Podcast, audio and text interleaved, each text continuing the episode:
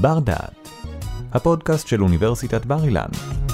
והפעם, פרופסור אלון קורנגרין, מהפקולטה למדעי החיים והמרכז לחקר המוח, מדבר על הקוד המוחי והניסיונות לפענח אותו במחקר מתקדם במאה ה-20, פרק שני בסדרה.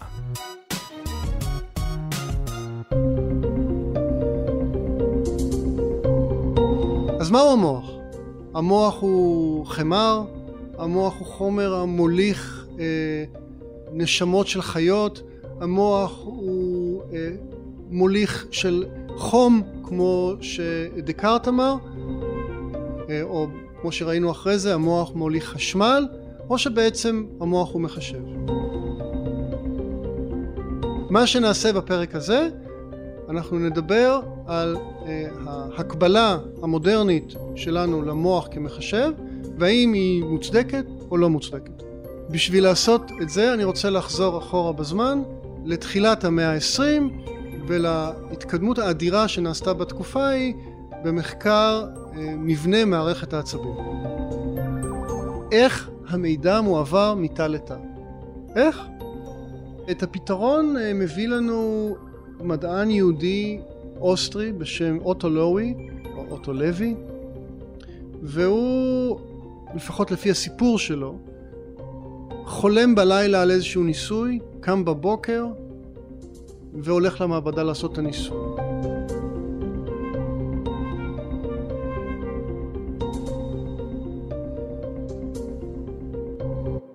במשך המון שנים ידעו שניתן להאיט ולהאץ להאיץ את קצב פעימות הלב על ידי גירוי של אה, עצבים מסוימים שמגיעים ללב. אחד העצבים שמגיעים ללב נקרא אה, עצב הווגוס, זה עצב, עצב שיורד מהגולגולת שלנו לחלל בית החזה. גירוי כלשהו של העצב הזה, אפילו אם לוחצים עליו, גורם להאטת קצב פעימות הלב. עד אפילו בגירויים אה, חזקים לעצירה בקצב פעימות הלב. לא הייתה למדע תשובה איך הדבר הזה עובד ולואי בניגוד למה שאמרו קודמיו אמר קצות העצבים, הקצוות של עצב הווגוס שמחוברים, אנחנו אומרים מעצבבים את אה, הלב, משחררים מתוכם איזשהו חומר כימי שגורם לשינוי בקצב פעימות הלב. איך להוכיח את זה? הוא עשה ניסוי שבו הוא עבד על צפרדע, הוא הוציא את, אה, מהצפרדע את הלב, כולל עצב הווגוס, שם אותם בצלחת, הלב כידוע לכולנו ממשיך לפעום גם מחוץ לגוף, הוא גירה את עצב הווגוס ואכן קצב פעימות הלב בצלחת ירד. עכשיו הוא שאב נוזל מקרבת הלב וטפטף אותו על לב שני שהוא הוציא קודם והיה בצלחת לידו, אבל לב שעצב הווגוס שלו לא עבר גירוי. ואותו נוזל שנשאב מקרבת הלב הראשון שהאט את פעולתו, כאשר הוא טופטף על אה, הלב השני, האט את קצב פעימות הלב השני. כלומר, איזשהו חומר ששוחרר מהקצוות של עצב הווגוס ניתן היה להעביר אותו ולגרום לשינוי קצב פעימות הלב שלא עבר גירוי. החומר הזה כיום זוהר כחומר שאנחנו קוראים לו אצטיל חולין. אצטיל חולין זהו נשא מידע עצבי כימי ראשי בגוף שלנו, הוא אחראי על המון פעולות, בין היתר הוא אחראי על הפקודות הוא משתחרר בקצות העצבים שמחוברים לשרירי השלד שלנו כל התנועות שלנו כל תנועה שאנחנו עושים עם הידיים משתחרר קצת אצטיל חולין על השריר וגורם להתכווצות שלו. הוא משתחרר בלב משתחרר במוח בהמון המון מהמון המון קצוות עצבים.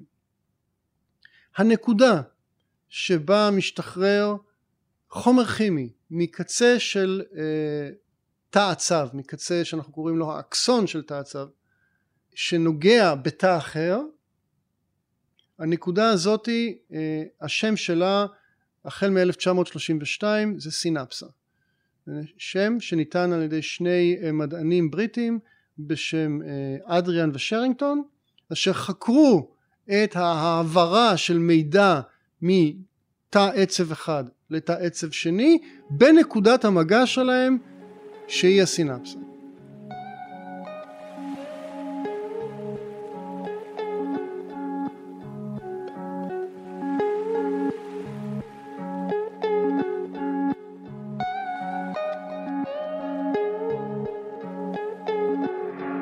כלומר אם לרגע לסכם את המידע שיש לנו נכון לרגע זה ל-1932 יש לנו זרימה של חשמל בתוך התא, בתוך תא העצב כאשר הוא מגיע לשלוחה שבקצ... שנוגעת בתא השני בנקודה שבה נוצרת סינפסה משתחרר מהנקודה הזאת חומר כימי שאנחנו קוראים לו נשא מידע עצבי או באנגלית נוירוטרנסמיטר ואותו נשא מידע עצבי פועל על הנוירון הבא בשרשרת ומגרה אותו לכלל פעולה או לכלל אי פעולה כלומר אנחנו אומרים לעירור או לעיכוב הפעולה. תלוי בחומר הכימי המופרש. וזה זה השאיר את העולם עם השאלה כיצד נראה זרם החשמל הזורם בשלוחת תא העצב. ואת התשובה הזאת בעצם ענו הודג'קין והקסלי שעבדו בבריטניה בזמן מלחמת העולם השנייה ולאחריה והם לקחו איזשהו אה, חלק מתא עצב מחיה ימית מדיונון וחיברו אותו בעצם למד מתח פשוט מהסוג שאפשר לקנות גם היום בכל חנות חומרי בניין אבל הם בנו אותו בעצמם והם מדדו את הזרם החשמלי או יותר נכון הם מדדו את המתח החשמלי הנופל על הממברנה. והם גילו שבזמן שאות חשמלי נע באותו, באותה שלוחת תאית בדרך לסינפסה הוא לא נע כאיזשהו גל חשמלי פשוט אלא אנחנו מתחילים מאיזשהו מצב שבו תא העצב נמצא במנוחה וניתן למדוד פוטנציאל של כ-70 אלפיות הוולט על פני הממברנה. כאשר מגיעה פקודה עצבית במורד אה, שלוחת התא, מתח הממברנה קופץ מאותם, מאותו ערך שלילי של פוטנציאל הממברנה שהוא בסביבות המינוס 70 מיליוולט, לאלפית השנייה הוא קופץ בסביבות הפלוס 40 מיליוולט וצונח מיד בחזרה. כלומר הודג'קין והקסלי רואים אה, בין היתר קפיצות של אלפית השנייה במתח הממברנה מערך שלילי לערך חיובי שחוזרות בחזרה לערך המנוחה. כמה זמן לאחר מכן התופעה הזאת חוזרת עוד פעם ועוד פעם ועוד פעם ועוד פעם. התופעה הזאת נקראת פוטנציאל הפעולה. פוטנציאל הפעולה נע במהירות של כ-30 מטר לשנייה במורד שלוחות התאים שלנו וכשהוא מגיע לסינפסה הוא גורם אותו שינוי פוטנציאל גורם לשחרור של נשא מידע עצבי על התא שלאחר מכן. אבל ניתן לדמות את השינוי הרגעי הזה במתח הממברנה למשהו הרבה יותר מופשט. תחשבו שכשנוירון נמצא במנוחה הוא בעצם לא משדר שום דבר, הוא שוקט. תחשבו שבעצם מודיע לעולם אני לא עושה שום דבר, תחשבו שהוא מעביר את הספרה אפס. כאשר פוטנציאל הפעולה נוצר, לאלפית השנייה הנוירון הזה מודיע לנוירון הבא בעזרת שחרור נשא מידע עצבי, הוא מודיע עשיתי משהו, אחד. עכשיו אם הנוירון ממשיך לבצע את הפעולה הזאת אז הוא שולח לנוירון הבא בעצם רצפים של אפסים ואחדות. עשיתי לא עשיתי עשיתי לא עשיתי. רצפים של אפסים ואחדות אלה הם הקוד הבינארי.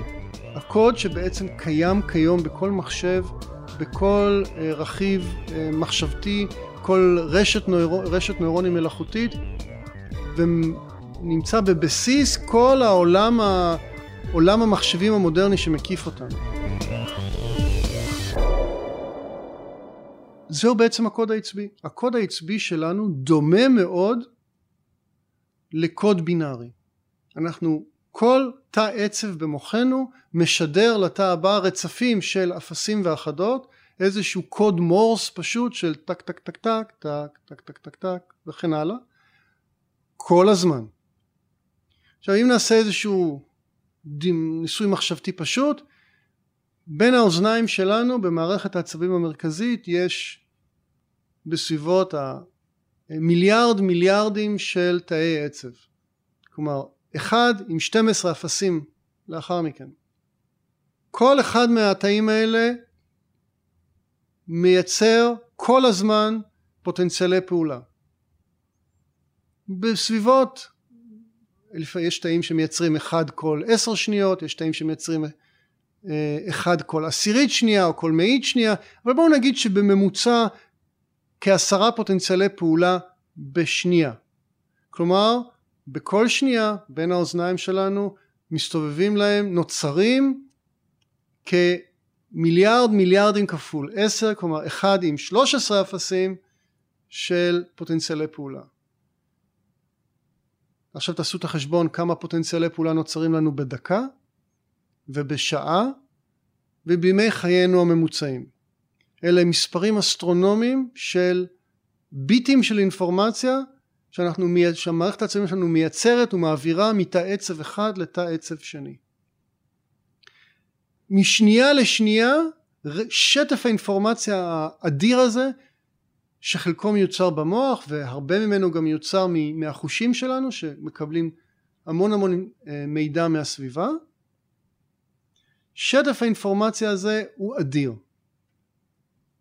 כיום הטכנולוגיה שלנו מאפשרת לרשום מאדם או מחיה שבריר מהשטף הזה של האינפורמציה. לפעמים אנחנו מסוגלים לרשום מיטה בודד, מעשרה תאים בו זמנית. לאחרונה באמת היו, היו התקדמויות אדירות שאפשרו לרשום ממאה או אפילו מאלף תאים בו זמנית במוח של אדם או חיה אה, מתנהגים.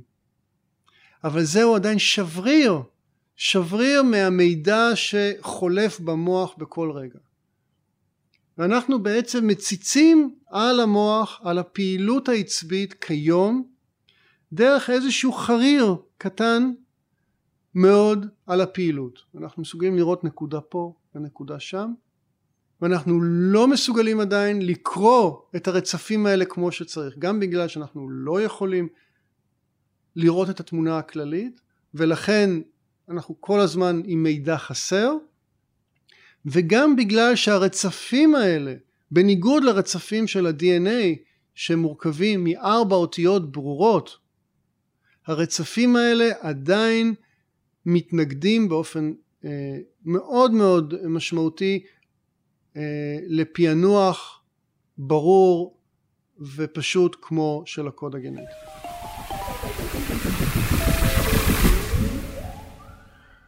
אז זאת הנקודה שאנחנו נמצאים בה. הנקודה הזאת היא באמת קידמה אותנו מאוד. קידמה אותנו אה, לאפשרות לבנות מכשירים או שתלים כמו גפיים מלאכותיות שקוראות חלק מהמידע של. תאי העצב שנמצאים לנו ב... בידיים ובשרירים ומאפשרות ל... לנכים להפעיל אה, גפיים מלאכותיות בצורה טובה הרבה יותר מאשר בעבר. יש לנו היום רכיבים שמחליפים אה, שתלים שמחליפים אה, את, במקרים מסוימים במחלות מסוימות את, מער... את האוזן, את מערכת השמיעה, שתל קוכליארי שמאפשר לחרשים לשמוע במקרים מסוימים, שתלים אפילו בעיניים שקוראים את האור החיצוני בעזרת מצלמות ומתרגמים אותם לאיזה שהם רצפים של פוטנציאלי פעולה בסיסיים שמאפשרים לנכים לעיוורים איזושהי ראייה מאוד מאוד בסיסית של הסביבה אה, מסביבנו. ועוד אה, תהליכים דומים של אה, עוד, עוד המצאות דומות המאפשרות היום בעזרת קריאה ופענוח חלקי ביותר של הפעילות העצבית מאוד מאוד לשפר את איכות החיים של המין האנושי. כמו ששמעתם בפרק הקודם אנחנו תופסים את מערכת העצבים תמיד כאיזשהו נגזרת של הסביבה התרבותית שלנו. והיום אנחנו במהפכת המידע והמון המון מדענים כיום מסתכלים על המוח כמערכת חישובית, כמערכת המייצרת קוד בינארי, כמערכת הדומה למחשב, אנחנו כל היום נקרא לזה אפילו חוטאים באמירה שהמוח מבצע חישובים, המוח הוא דמוי מחשב, המוח הוא מחשב שזה ממש אמירה לא נכונה ומצד שני אנחנו גם מענישים את המחשב. אנחנו אומרים שאנחנו מתחילים לדבר על מכונות חושבות יותר ויותר מכונות המבצעות למידה וזיכרון בדומה למוח האנושי. לתרבות הפופולרית נכנסים אנשים המדברים על המכונות שהשתלטו על חיינו כי הם יחשבו כמו בני אדם. סרטי המטריקס לדוגמה שבאמת שואבים מהמדע את הרעיון המופרך הזה או אה, אנשי אה, תעשייה ותרבות כמו אילון מאסק שאומר שאנחנו חייבים להפסיק לחקור באינטליגנציה מלאכותית כי המכונות ישתלטו עלינו. שני הדברים הם כמובן מוגזמים, שני הדברים לא עושים חסד לשני הצדדים של המטבע, אנחנו לא מדברים על מכונות שיחשבו כמו בני אדם בעתיד, מצד שני המוח שלנו איננו מחשב. המוח שלנו הוא, הוא רכיב הרבה יותר מורכב שאנחנו רק מתחילים לגרד את פני השטח שלו ואנחנו עוד רחוקים מאוד מאוד מקריאה נכונה של הקוד שרץ לנו בין האוזניים. אנחנו רחוקים מה, מההבנה כיצד הנפש שלנו אה, מבוטאת בשני הקילו של רקמה שיש לנו בין האוזניים. וברור שבעתיד כאשר התפיסה החברתית שלנו תשתנה מתפיסת עולם האינפורמציה שבה אנחנו חיים אנחנו נחשוב על המוח אחרת בתקווה בצורה יותר טובה. תודה שהאזנתם לנו. באפליקציית בר דעת מחכים לכם עוד הרבה פודקאסטים מחכימים. אתם מוזמנים לצאת איתנו למסעות נוספים אל העבר ואל העתיד. בר דעת, אפליקציית הפודקאסטים של בר אילן, משפיעים על המחר, היום.